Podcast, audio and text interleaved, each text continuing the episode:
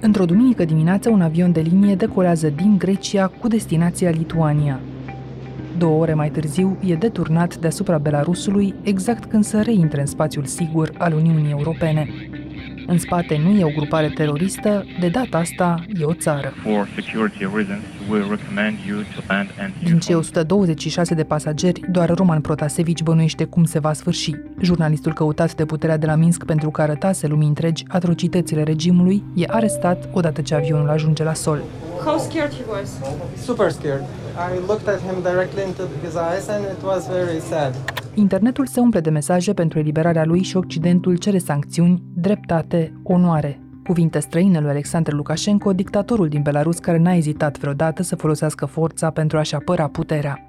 Ce urmărește acum Lukashenko, ce se întâmplă cu opozanții regimului în închisorile belaruse și cum și-a pierdut Occidentul forța de negociere cu puterea de la Minsk, explică azi Armand Coșu, cercetător în istoria Rusiei și conferențiar la Universitatea din București, unde predă cursuri despre politica spațiului ex-sovietic. Eu sunt Anca Simina și ascultați On The Record, un podcast recorder în care știrea primește o explicație. Domnule Goșu, ne despart de Belarus destui kilometri cât uh, deturnarea unui avion să rămână o știre externă, dar suntem totuși și suficient de aproape cât să conteze ce se întâmplă acolo și v-aș propune să începem explicația chiar de aici. De ce e important ce se petrece zilele astea la Minsk după arestarea jurnalistului Roman Protasevici și nu oricum, ci printr-o manieră nemai auzită pentru un stat, adică deturnarea unui avion? Trăim în altă țară, dar suntem pe același continent. În același timp, lumea a devenit un sat global grație rețelelor de comunicare în masă. Aflăm în timp real astfel de evenimente cu imagini, cu foarte multă emoție, ce până acum 15 ani, 10 ani putea fi ascuns sub preș, pentru că nu erau aceste rețele de socializare. Astăzi e mult mai greu să o faci. Ca să rezumăm detaliile factuale ale acestui episod, avionul Ryanair de la Atena la Vilnius zbura duminică, iar un MiG a forțat această aeronavă să aterizeze la Minsk.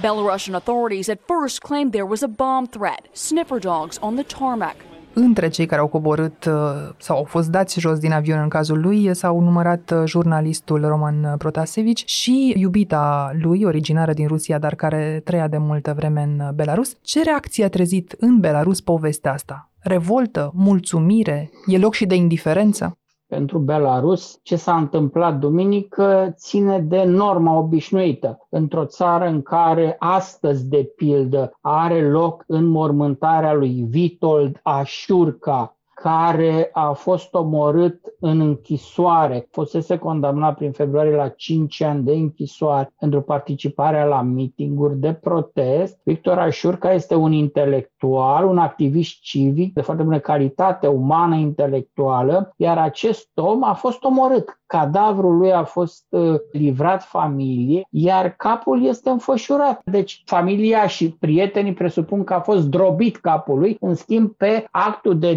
deces este trecut, a murit de infarct. Acum o săptămână au fost arestați 15 oameni și a fost închis ultimul portal de știri autonom, independent cât de cât din Belarus, e vorba de TUT. Acum 10 uh, zile au fost condamnați alți 14 oameni pentru că ar fi participat la nu știu demonstrații.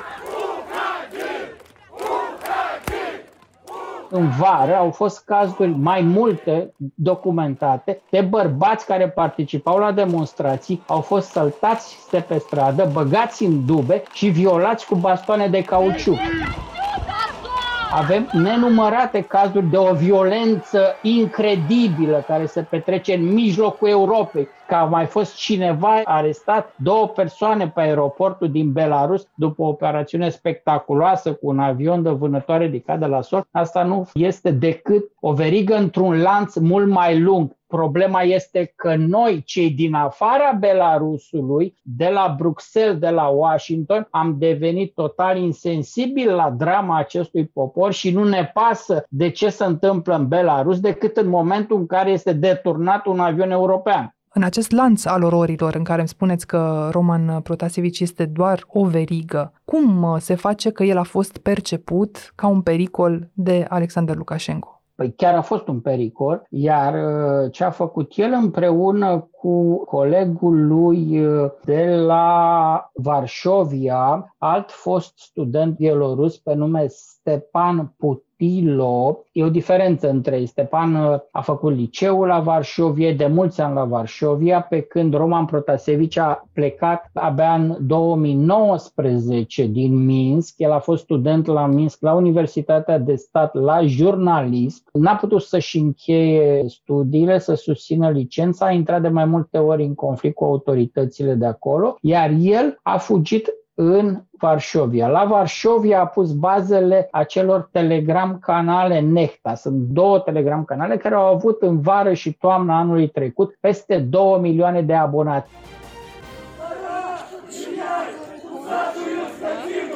Grație efortului acestor doi tineri și a unei mici redacții de încă 3-4 persoane, pitită într-un apartament cu două camere din centrul Varșovia, asta reușea ei să închirieze, lumea a aflat de atrocitățile comise de regimul Lukashenko.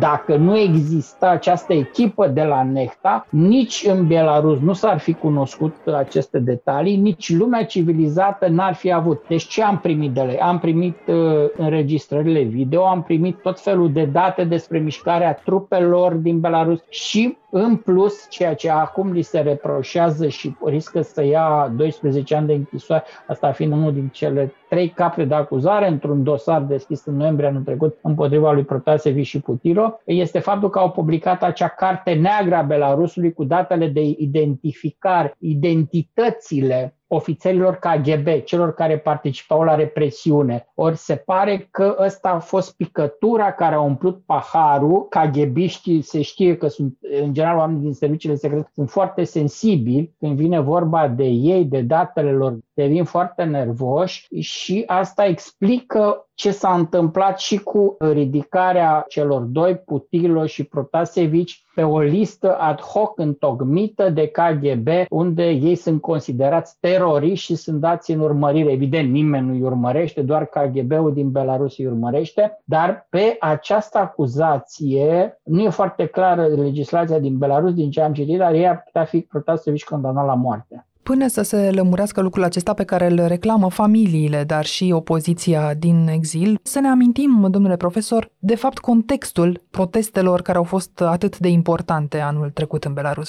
Fost alegeri prezidențiale la 11 august, în vară. Acum, Lukashenko e la putere din 1994 în uh, Belarus se află la maturitate o generație întreagă care nu știe altceva decât Lukashenko. S-a născut sub Lukashenko și a petrecut copilăria sub Lukashenko, trăiește sub Lukashenko. Lumea e disperată, lumea vrea să scape de Lukashenko. Aceste noi generații nu mai suportă să trăiască undeva la periferie, deci pur și simplu izolate din cauza unui dictator paranoic. De cel puțin 15 10 ani, dacă mi-amintesc bine, presa internațională îl numește pe Lukashenko ultimul dictator din um, Europa. Copiii ăștia vor altceva și nu mai vor să fugă la Vilnius sau la Varșovia pentru acel altceva. Vor să rămână în țara lor. E bine, pentru regimurile de tipul ăsta, care încă mai mimează alegeri, e o bună ocazie să testezi rezistența regimului la stres. Pe 11 august au fost alegeri, Lukashenko a împiedicat orice contracandidat cu șanse să se înscrie în cursa electorală. Загубите первого президента, это будет начало L-a trimis pe bancherul Babarico în închisoare. Țepcalo, fost viceministru de externe, a fugit din țară. Pe Serghei Tihanovski, un blogger de succes, l-a închis imediat ce a anunțat că se gândește să candideze în alegeri. Și atunci soția lui, Svetlana Tihanovskaya, o femeie casnică, o profesoară care n-a predat niciodată de limba engleză-germană, mama doi copii pe care și creștea, a decis să candideze în alegeri. Я, Светлана Тихановская, кандидат в президенты Республики Беларусь. Lukashenko, un misogin, s-a amuzat, mai că i-a înghețat zâmbetul pe buze în momentul în care, în seara alegerilor, după ce Comisia Electorală Centrală, condusă de o celebră Lidia Iermoșina, care falsifică alegerile din 96 în Belarus, a anunțat o victorie colosală, 80%, asta e obsesia lui, 80% pentru că el în 94, în iulie, a câștigat în turul 2 președinția pentru prima dată cu 80%. Și dacă vă uitați, cam toate alegerile sunt câștigate cu 79, 80, 81. Fiecare paranoic are obsesie. Obsesia lui Lukashenko este 80%. Mai că lumea a ieșit și a protestat poliția a stârnit, a crescut amploarea acestor proteste prin violențele incredibile la care s-a dedat împotriva manifestanților. Și vreme de câteva luni, dacă vă amintiți, în vara, toamna anului trecut, asistam duminică de duminică la proteste, urmăream cu sufletul la gură, două clicuri și am șeruit imagini fiecare pe rețeaua socială pe care suntem despre să la mine luate multe de pe Niehta. Să reamintim și, și asta. Toate erau de pe Niehta, atenție, toate erau de pe Niehta. Singurii care reușeau într-un fel incredibil, practic, să transmită aceste filmulețe, să vezi zeci, sute de imagini într-o zi cu poliție care se dedă la niște brutalități inimaginabile cu oameni închiși filmați de pe bloc în curtea poliției, puși de poliție în genunchi, tineri, bătrâni, umiliți. Vă dați seama că, bun, pentru generația mea care a apucat regimul comunist pe Ceaușescu în uh, apogeul uh, lui și a trăit uh, decembrie 89 în facultate ca student, n-ai cum să nu fii empatic cu ce se întâmplă cu acel popor. Dacă ați ajuns aici, se face adesea o comparație între Lukashenko și Ceaușescu, chiar între Belarusul de azi și România din primii ani, să spunem după 90. E justificată această comparație? Sigur că sunt lucruri care seamănă, sunt lucruri care deosebesc cele două. La nivel de paranoia, la tip de comportament, pot să-l compar pe Ceaușescu cu Lukashenko. Ceaușescu a fost în ultima lui fază de-a dreptul paranoic. La fel a fost și Lukashenko, numai că nici de data asta românii nu ies primii pe categoria paranoicilor, pentru că Lukashenko îl depășește cu mult pe Ceaușescu. Lukashenko e un șef de colhoz, colhoz înseamnă CAP, cooperativă de producție, care laudă virtuțile cartofului, care în tinerețe a făcut un institut de pedagogic la bazele, este profesor de istorie, n-a profesat niciodată, dar în armată a făcut armata la grăniceri, grănicerii țineau de KGB în vremea Uniunii Sovietice, el a fost propagandist. Мы погибнем как государство, как народ.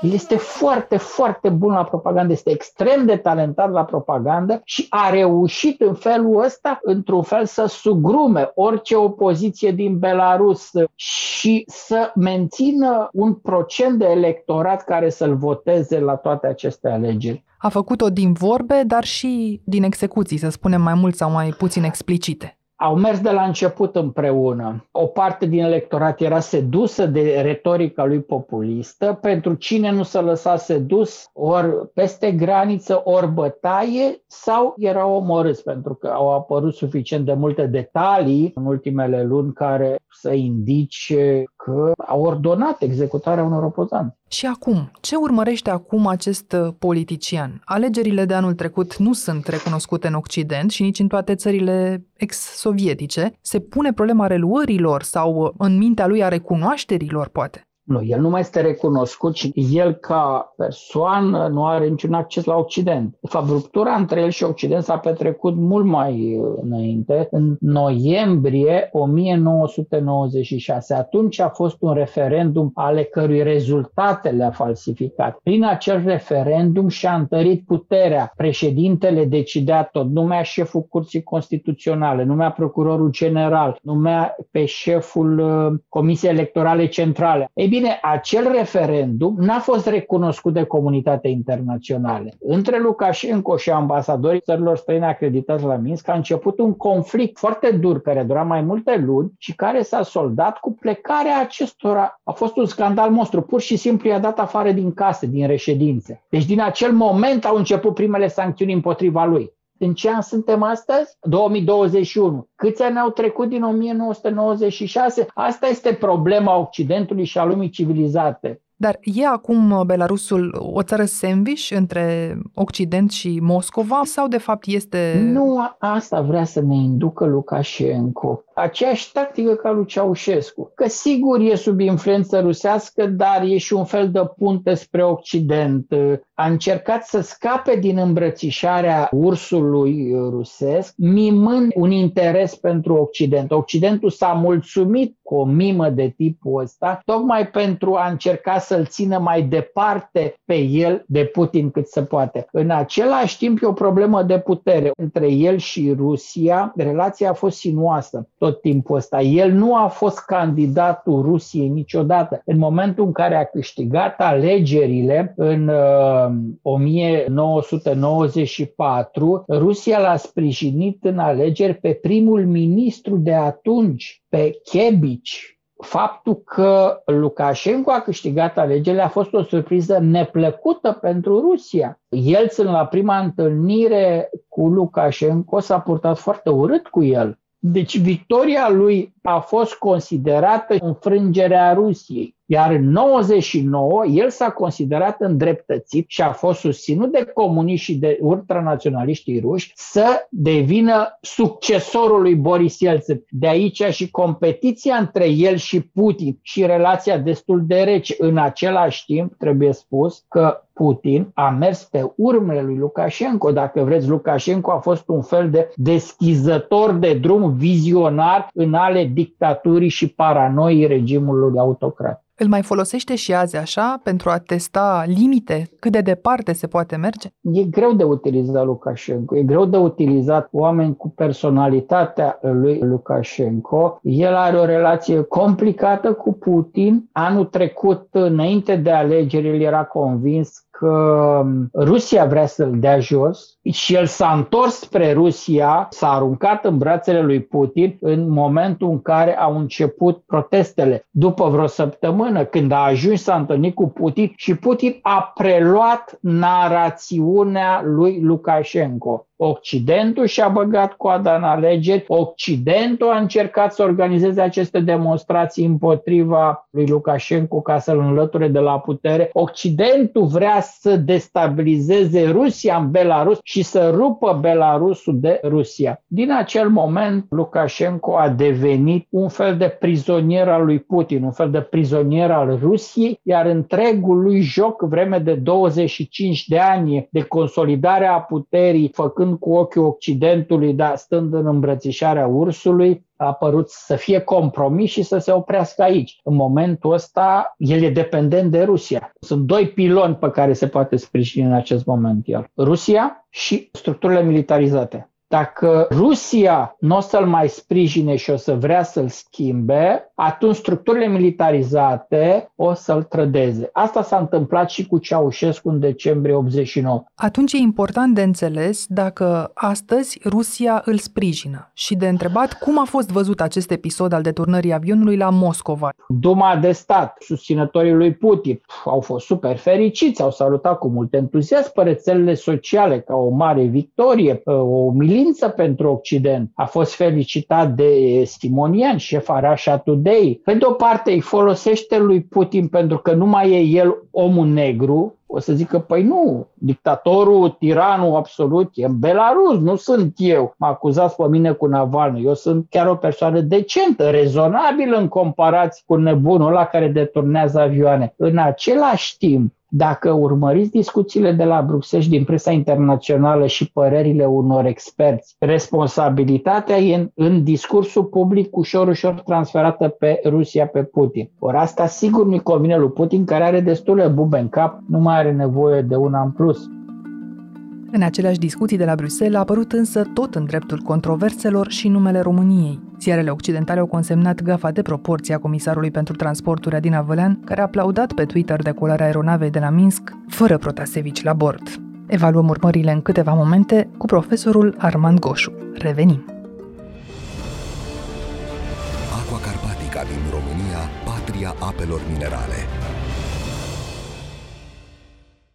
Cred că au fost deja văzute, dar sigur sunt mai greu de tradus. Sunt deja imagini care confirmă, asta e partea bună, că Protasevici ar fi încă în viață, au fost livrate de televiziunea națională. De fapt, e vorba de un monolog de 29 de secunde în care tânărul jurnalist cu vânătăi vizibile pe față, deși fardate așa, pare că și-ar asuma vinovăția de a fi organizat protestele din august și asigură că e tratat bine în detenție. Э, Așadar, credeți că este doar un uh, prolog acest uh, clip uh, pe care l-am văzut și dincolo de discursul mecanic ce să vedem aici? Bun, mai interesant momentul în care au uh, difuzat acest clip, că l-au difuzat chiar în momentul în care în summitul de la Bruxelles uh, se discuta despre sancțiunile care vor fi luate împotriva Belarus.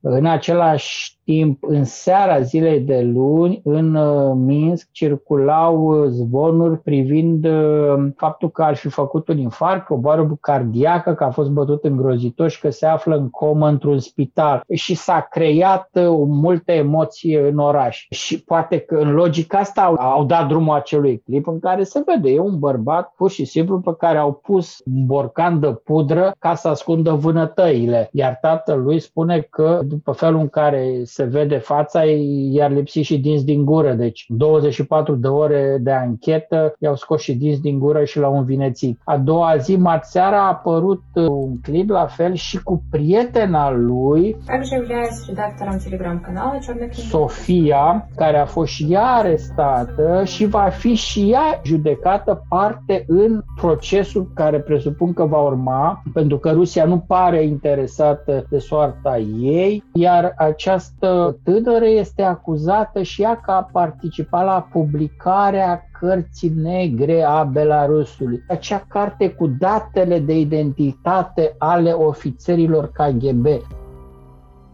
Consiliul European, că aminteați de el, a spus stop survolării Belarusului de către orice aeronavă dintr-un stat comunitar și a închis spațiul aerian al Uniunii pentru Belavia, care e compania națională aeriană de la Minsk, dar dincolo de simbolistică, cifrele oficiale ale Eurocontrol, dacă nu mă înșel, au tradus economic acest boicot în felul următor. Cel puțin 100 dintre cele 400 de avioane care survolau înainte zilnic Belarusul acum îl ocolesc. E asta o lovitură semnificativă pentru economia acestei țări? Sau numai pentru Belavia? Nu, nici măcar pentru Belavia, sau prea puțin pentru Belavia, adică să nu vă închipui că regimul se sprijine pe o companie aeronautică care oricum uh, nu mergea prea bine și multe curse de linie cu siguranță nu avea. Aici e important că a fost o reacție. E important să fie o reacție. Eu sper că vor fi și alte reacții. Așa au anunțat. Vor adopta un set de sancțiuni. Acum, Lukashenko e obișnuit cu sancțiuni. Cred că nici nu se deranjează, consilierii nici nu-l scoală, nici nu-l deranjează când uh, se mai află de un nou set de sancțiuni. Sigur o să ziceți, păi bine, dacă câteva miliarde tot, o țară cum e Belarusul e o sumă mare, dar nu e foarte mare. Belarusul trăiește grație ajutoarelor lui Putin. Rusia cheltuie prin livrări de produse undeva la 10 miliarde de dolari pe an ca să țină în picioare regimul din Belarus. Dar pentru Rusia, Belarus are o valoare strategică cum avusese și pentru RSS valoare militară-strategică, pentru că în Belarus rușii au rachete, pentru că din Belarus, între Belarus și regiunea Kaliningrad, tu poți să strângi și să tai legătura între țările baltice, care e o zonă foarte vulnerabilă a NATO din cauza amenințării rusești, și Polonia. Or, acolo este pasul Suvalchi, un pas de 80 de kilometri lățime dacă acel pas va fi tăiat de trupele rusești dinspre Kaliningrad și dinspre Belarus, atunci, practic, apărarea țărilor baltice de către NATO e sub un mare semn de întrebare. Ori, tocmai pentru că este o zonă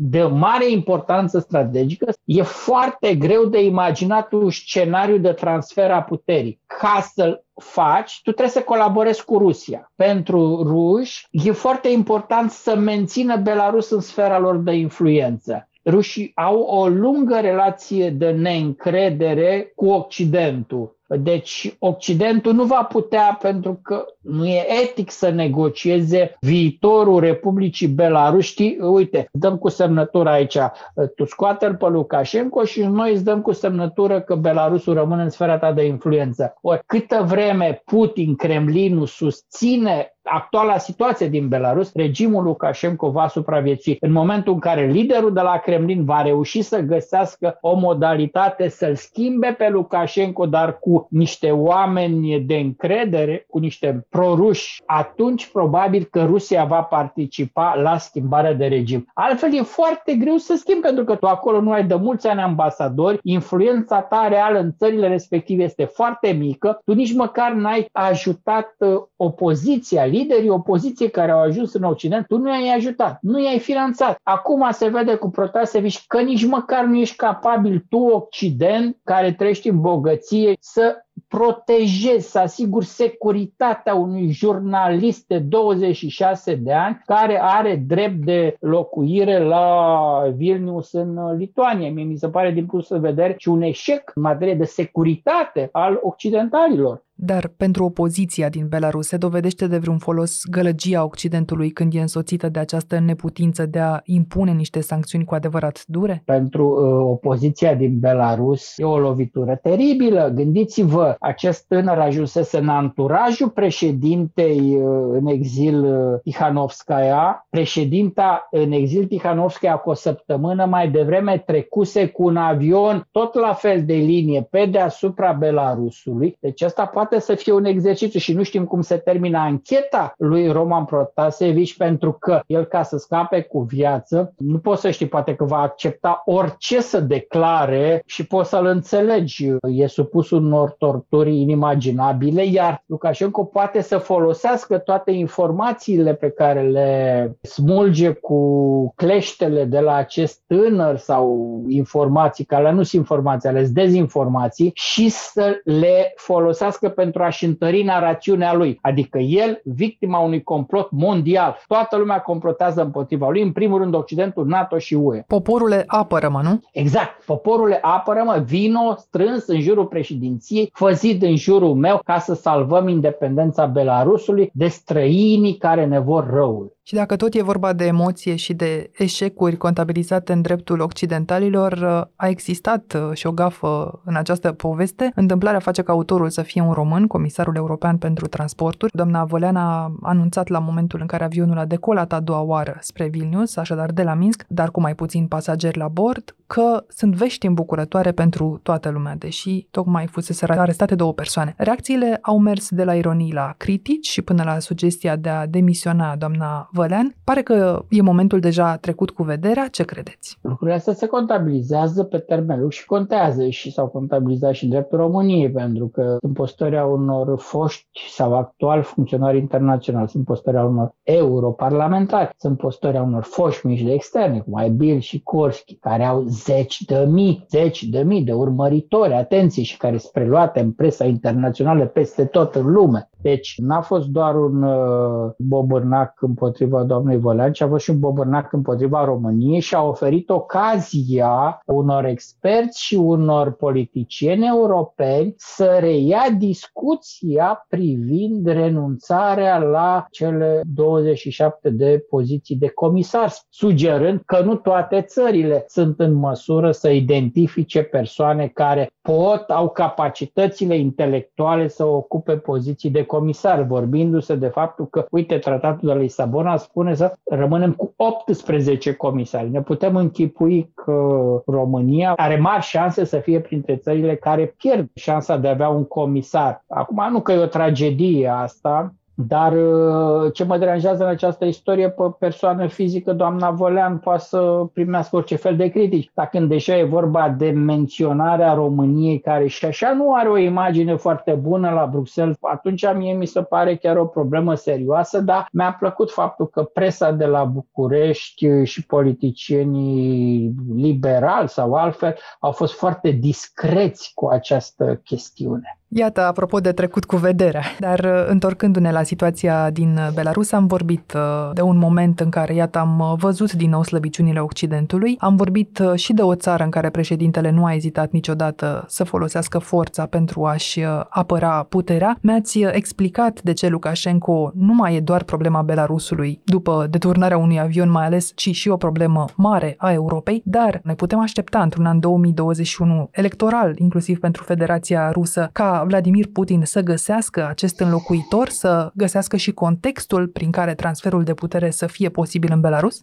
Nu, pentru că agenda politică internă din Rusia îl împiedică să facă acest lucru. Putin în momentul ăsta este concentrat pe alegerile din septembrie din Federația Rusă. Sunt alegeri parlamentare foarte importante, iar uh, întregul sistem de putere al lui Putin se pregătește pentru acele alegeri. Pe mine altceva mă îngrijorează aici, nu că Putin va contribui la o schimbare în Belarus, poate să o facă. Sigur, pentru uh, poporul uh, din Belarus poate să fie salvatoare această schimbare. Poate să găsească o soluție, un complot militar să-l înlăture. E și foarte complicat să complotezi cu militarii. De ce? Pentru că ei o să-și ceară niște garanții. O să-și ceară garanția că nu vor fi trași la răspundere pentru ce au făcut, pentru brutalitățile pe care le-au comis, pentru oamenii pe care i-au ucis. Un fel de certificat de impunitate. Cine le dă lor certificatul ăsta? De asta spun că el este extrem de solid în momentul ăsta. El, mă refer la Lukashenko, extrem de puternic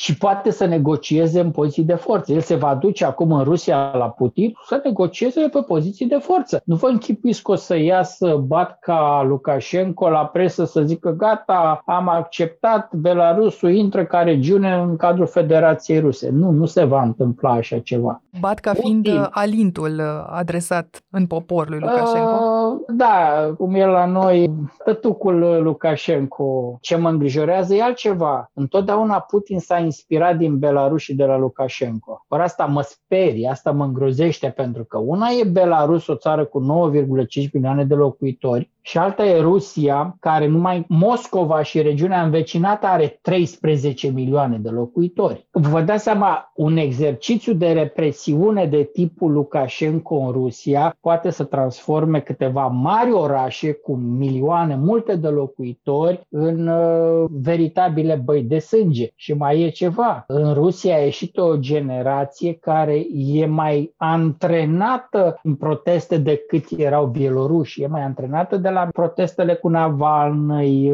Ori teamă mie că va crește intensitatea represiunii, va fi o emoție incredibilă, se va transforma într-un fel de gulag de secol 21 aceste țări, iar Occidentul nu va putea să intervină. Dacă tu renunți la principalul tău set de valori, la ce te mai numești Occident? Și Roman Protasevici are el vreo șansă să iasă viu dacă presiunea Occidentului crește? cum de altfel insistă acum familia și opoziția din exil?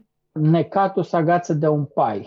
Familia ce poate să spună în momentul ăsta? Să spere că Occidentul pe diverse canale va reuși să pună presiune nu va reuși să pună absolut nicio presiune, nu are niciun instrument vestul să negocieze un uh, aranjament cu uh, Lukashenko pe tema Protasevici, uh, iar el va supraviețui dacă va livra lui Lukashenko ceea ce acesta vrea de la el, adică să-și asume crime pe care nu le-a săvârșit, acțiuni pe care nu le-a făcut, să recunoască recunoască că este finanțat de serviciile secrete poloneze, CIA, lituaniene și o să scape cu viață. Dar o să fie trimis în închisoare mulți ani și poate undeva mai încolo când regimul se va prăbuși sau uh, într-o situație cu totul neobișnuită să fie un schimb de prizonieri între Belarus și Occident ar putea fi scos. De asta mi se pare o crimă ce s-a întâmplat duminică cum avionul a coborât, bine mersi, și a livrat la la moarte un tânăr de 26 de ani. Ați ascultat On The Record, un podcast produs de Recorder și susținut de Banca Transilvania. Ne găsiți pe Apple Podcast, pe Spotify sau pe orice aplicație de podcast pe care o folosiți. De asemenea, ne puteți urmări pe canalul On The Record de pe YouTube. Ca să nu ratați niciun episod viitor, nu uitați să dați subscribe. Vă recomandăm să ascultați și podcastul BT Talks, disponibil pe bancatransilvania.ro podcast. On The Record are ca editori pe Cristian Delcea și pe Mihai Voina. Eu sunt Anca Simina, ne reauzim vineri.